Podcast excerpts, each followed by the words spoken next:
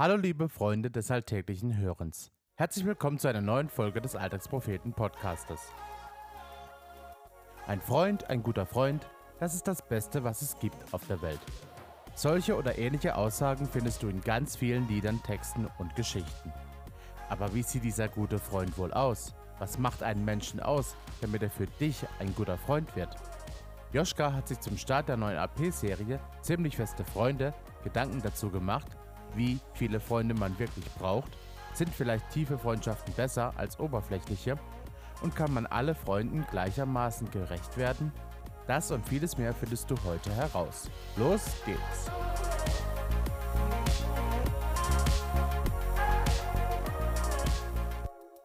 Wie viele Freunde? Wenn ich über Freundschaft nachdenke, fühle ich mich manchmal so, als würde ich einen Blinden erklären, wie Farben aussehen.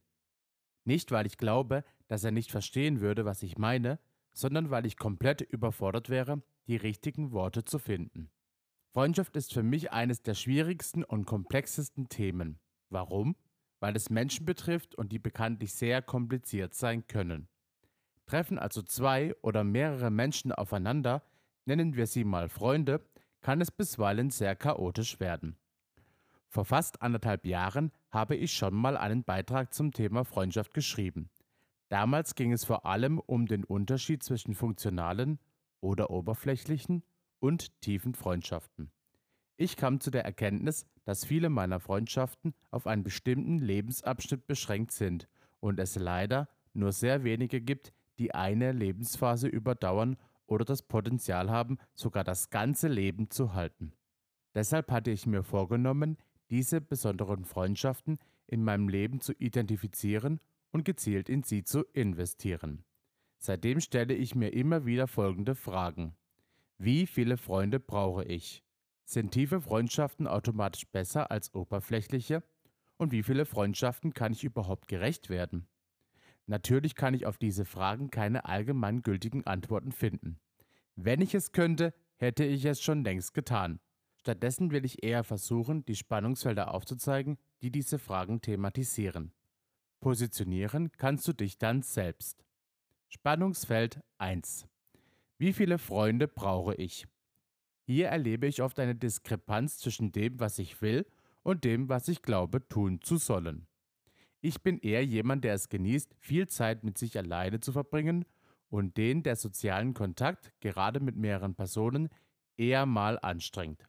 Gleichzeitig habe ich, vor allem seit der Schulzeit, das Bild, dass ich möglichst viele Freunde haben sollte, damit es mir gut geht. Dahinter steckt meistens die Angst davor, etwas zu verpassen, auch bekannt als FOMO, Fear of Missing Out. Leider gibt es noch keinen Impfstoff gegen Ängste, weshalb man andere Wege finden muss, damit umzugehen. Ich habe mir als Gegenmittel in den letzten Jahren immer wieder versucht zu sagen, da, wo du bist, ist es am besten. Das ist eine Taktik, um zu lernen, mit dem zufrieden zu sein, was ich habe. Mir hilft das, mal mehr und mal weniger, mit dem FOMO fertig zu werden und mehr zu mir und meinen Bedürfnissen zu stehen. Spannungsfeld Nummer 2. Sind tiefe Freundschaften automatisch besser als oberflächliche? Puh, ganz schwere Frage. Naja, für die meisten wahrscheinlich nicht. Aber alleine die Tatsache, dass ich diese Frage stelle, impliziert ja schon, dass ich einen anderen Aspekt hervorheben möchte. Auf den ersten Blick würde ich die Frage mit Ja beantworten. Ich meine, wer wünscht sich keine tiefen Freundschaften, in denen man alles teilt? Gleichzeitig sollte man sich auch bewusst sein, dass tiefe Freundschaften deutlich mehr Kraft, Energie und Zeit kosten als oberflächliche. Ich kann mir zum Beispiel nicht vorstellen, wie ich in meinem Alltag zehn tiefe Freundschaften gleichzeitig pflegen soll. Gerade weil oberflächlich häufig eine negative Konnotation ist, möchte ich das heute mal ein bisschen umdrehen. Ich glaube nicht, dass oberflächliche Freundschaften automatisch schlecht sind. Im Gegenteil, Oftmals genieße ich es, mit Leuten abhängen zu können und nicht über persönliche Sachen, sondern über Belangloses zu sprechen.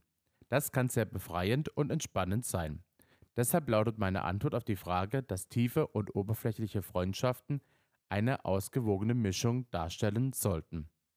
Was ausgewogen ist, liegt im Auge des Betrachters. Spannungsfeld Nummer 3. Wie viele Freundschaften kann ich überhaupt gerecht werden? Während ich mich bei den ersten beiden Fragen ganz passabel über Wasser gehalten habe, wie ich finde, wird der Kahn jetzt langsam aber sicher kentern und dann vielleicht sogar total untergehen. Doch genug Seemanns Metaphorik. Diese Frage ist für mich persönlich die wichtigste von allen. Warum? Weil sie am meisten Auswirkungen auf mein Leben hat. Wie in meinem damaligen Beitrag beschrieben, wünsche ich mir, dass meine Freundschaften möglichst ausgeglichen sind. Also, dass ich und mein Gegenüber optimalerweise ähnliche Erwartungen aneinander haben und diese auch gegenseitig mitteilen. Nur dann kann es gelingen, einer Freundschaft überhaupt gerecht zu werden. Alles andere ist sehr vage. Ich versuche immer wieder darauf zu achten, dass all meine Freundschaften in einem Gleichgewicht sind. Aber gelingt mir das? Höchstens ansatzweise. Deshalb hoffe ich, dass sich meine Freunde mein Versagen nicht zu sehr zu Herzen nehmen und dass es am Ende reicht, ein paar wenige, aber dafür wertvolle Freundschaften zu haben. Das war der Alltagspropheten Podcast. Gesprochen wurde dieser Text von Michael. Wenn dir diese Folge gefallen hat, freuen wir uns, wenn du sie weiterempfiehlst. Du möchtest unsere Texte nicht nur mit deinen Ohren, sondern auch mit deinen Augen erleben? Dann schau auf unserem Blog www.alltagspropheten.de doch einfach mal vorbei.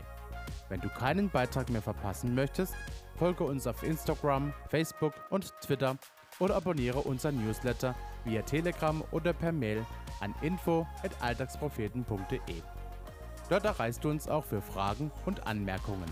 Wir freuen uns auf dich. Bis dahin, mach's gut und viel Spaß beim alltäglichen Hören und Lesen.